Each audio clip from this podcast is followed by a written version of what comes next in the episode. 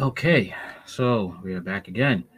So I'd like to talk to you about um, the part about Jesus. Well, what about if you're an orphan? You know, let's talk. What if you grew up without a father? Okay, let's uh, look into Psalms chapter 27, verse 10.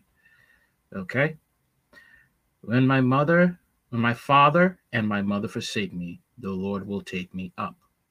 Okay, you can see that, you know, like I said in the last one, that you will have, unfortunately, you will have people who um,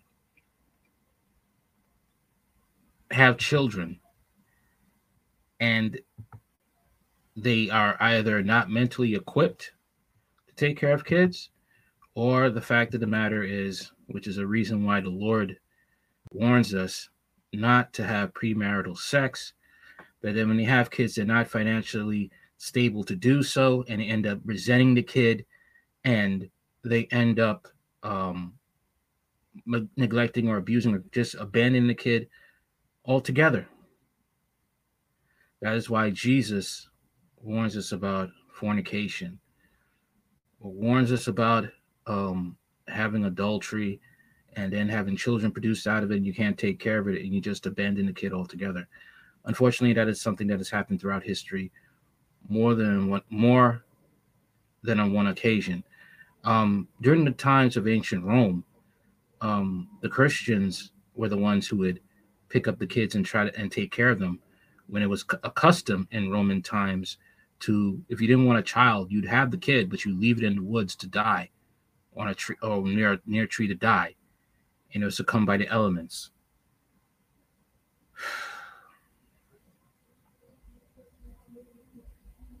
wow.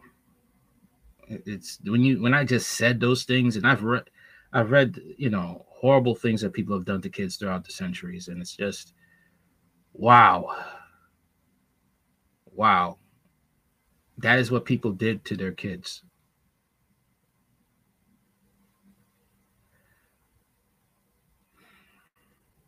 all right let's keep going what does it mean that God is the, the is a father to the fatherless? Psalm chapter 68 verse 5 says, "A father to the fatherless, a defender of the widows, is God in his holy dwelling."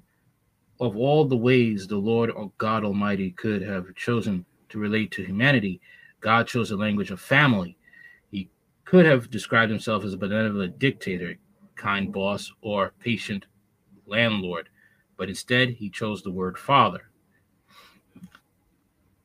He presents himself as a father because we all know what a father is and does. Even if we do not have earthly fathers who treated us well, we have an intrinsic understanding of what a good father should be. God planted that understanding in our hearts. We have a need to be loved, cherished, protected, and valued. Ideally, our earthly father will meet those needs, but even if he doesn't, God will. Jesus taught his followers to address God as Father. Luke chapter 11, verse 2. Throughout scripture, God describes his love for us as that of a caring parent. Isaiah chapter 49, verse 15. John 16, verses 26 to 27. 2 Corinthians chapter 6, verse 18. Although he possessed characteristics of both father and mother, Isaiah chapter 66, verse 13, he chooses the masculine word because it also denotes strength, protection, and provision. Psalm chapter 54, verse 4. God has a special place in his heart for the orphans and fatherless. Deuteronomy chapter 24, verse 20. Jeremiah chapter 49, verse 11. And James chapter 1, verse 27. Psalm Psalm 27, verse 10 says, Though my father and mother forsake me, the Lord will receive me. God knows that many times earthly fathers have been absent or have not done their job. Ephesians chapter 6, verse 4, he offers to fill the role of father. John chapter 6, verse 37, Deuteronomy chapter 1, verse 31, he invites us to call out to him when we are in trouble. Psalms chapter 50, verse 15, to cast all our worries on him. First Peter chapter 5, verse 7, and to enjoy his company. First Corinthians chapter 1, verse 9, Psalm chapter 116, chapter uh, verse 1, John chapter 5, verse 14. He models for us the characteristics he had in mind when he designed fatherhood. Although many times earthly fathers do not live up to the ideal, God promised that in him no one has to be without a perfect father. Okay. And that is what the Lord promises to those, you know, who are willing to trust Him that He is a father to the fatherless. Now, many people, you know, will still be angry, will still be with rage because of the trauma they have felt dealing with a father that was not good to them, that was not there, or worse, has abused them. Okay? All I could say for those who who have ears to hear, God is willing to be a father to you. If you get born again, repent of your sins, he'll take you in as a father as a door. He'll take you in as um. He'll take you in. All right. It's a father that takes in a, a, a, an adoptive son, a person is willing to be adopted. He's willing to be your, you know, your foster father, because that's that's what it is being a Christian. You know, um, you're leaving your satanic spiritual father, because in in sin, where you conceived and you went about with the powers of the air, the devil, okay, doing whatever the devil wanted you to do, do what thou wilt, and then you want to come to Jesus, all right, through um maybe you know he he ministers to you whether in a dream or he ministers to you through someone telling you the gospel. You get born again, you become his child. Okay? You become his son, you become his daughter, adopted son, adopted daughter into the kingdom of God. You have to maintain that salvation, and he'll help you if you're willing to listen to the Holy Ghost. Jesus is not going to force you to come to him. He's not going to do that. He said, He who is holy, let him be holy still. He who is unholy, let him be unholy still. He who is filthy, let him be filthy still. You have a choice. You will always have a choice when it comes to this. That's how much Jesus loves you. That's how much God loves you. Jesus is the visible representation of the invisible God. Let me say that again. Jesus is the visible representation, okay, of the invisible God. You want to know what kindness is? You look to Jesus. Jesus showed that. If you want to look at masculinity, you will see Jesus. Okay.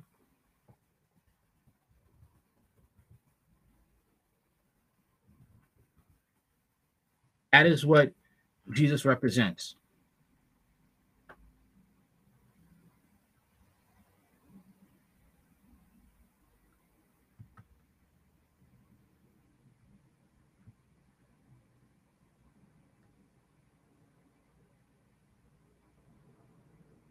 Now let me uh get this up here and I'll and I'll show it for you. All right. But as you become, well, as you are, when you get born again, you become an adopted child of God. There are rules. Every loving father has rules for those who come under his house. All right. His his house, his his rules. You've heard that saying before. All right. Jim, Jesus, Jesus, the image of the invisible God. Colossians chapter 1, verses 15 to 29. Okay. Paul reminds us that Jesus Christ, the image of the invisible God, again, for in him, who is the fullness of deity, dwells bodily. Colossians chapter 2, verse 9. It is in the face of Jesus Christ that we know that we can know God. Second Corinthians chapter 4, verse 6. During Jesus' earthly ministry, Philip asked him, Lord, show us the Father, and we will be satisfied. Jesus responded, I have been with you all this time, Philip, and you still did not know me. However, whoever has seen the Father, how can you say, Show us the Father? John chapter 14, verses 8 to 9. Jesus reveals God to us. You know, he shows us how we as God image God's image bearers are to carry out our work. If we need help in grasping this, Paul spells it out. First, he describes Jesus' infinite power in creation. Colossians chapter 1, verses 15 to 17. Then he immediately ties that to Jesus' willingness to set that power aside to incarnate God on earth in word and in deed, and then to die for our sins. Paul says this directly in Philippians chapter 2, verses 5 to 9. We look at Jesus, we listen to Jesus to understand how we are called to image God in our work. All right.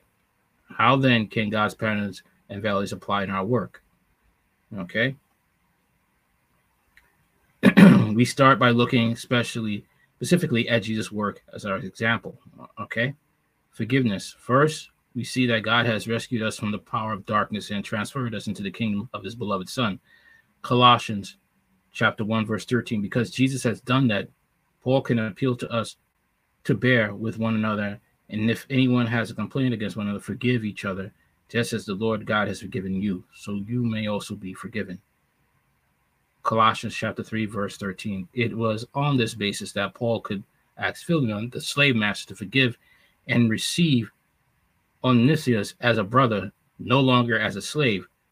We are doing our work in the same of the Lord Jesus when we bring that attitude to our relationships in the workplace. We make allowances for others' faults and we forgive those who offend us. Okay? and in this, you know, if you know you know you come to jesus you get to understand what it is to be like him okay to notice like to have a forgiving heart okay to be able to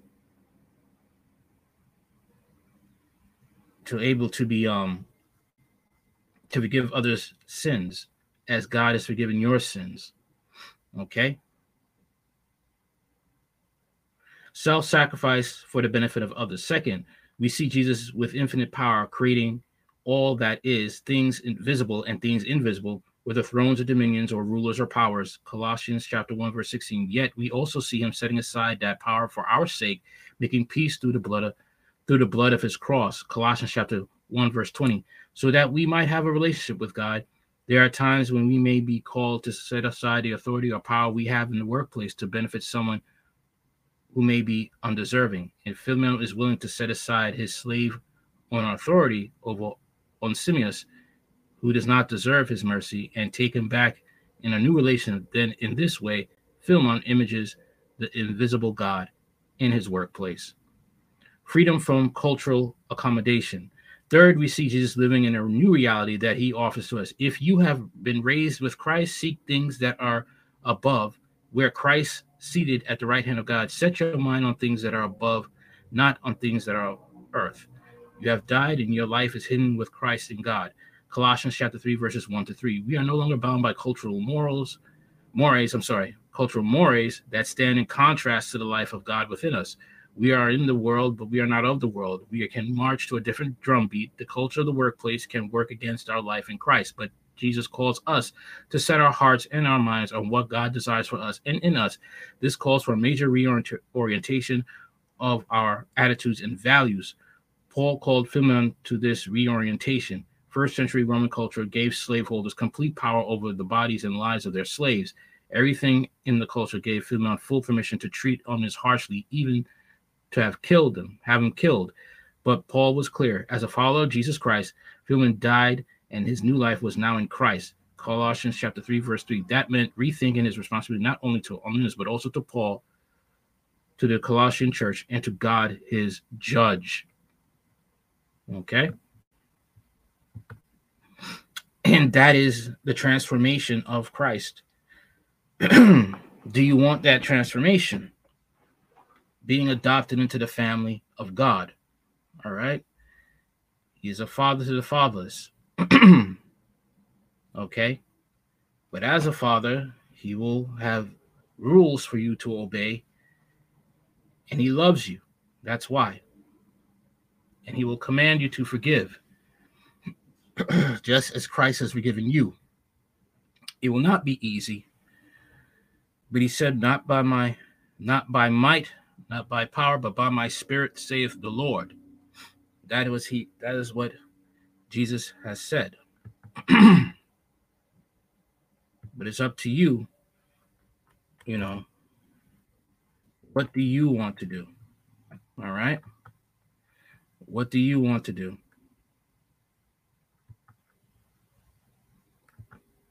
Because not everybody will receive the gift of salvation. Okay. Some people, they'd rather stay in the anger.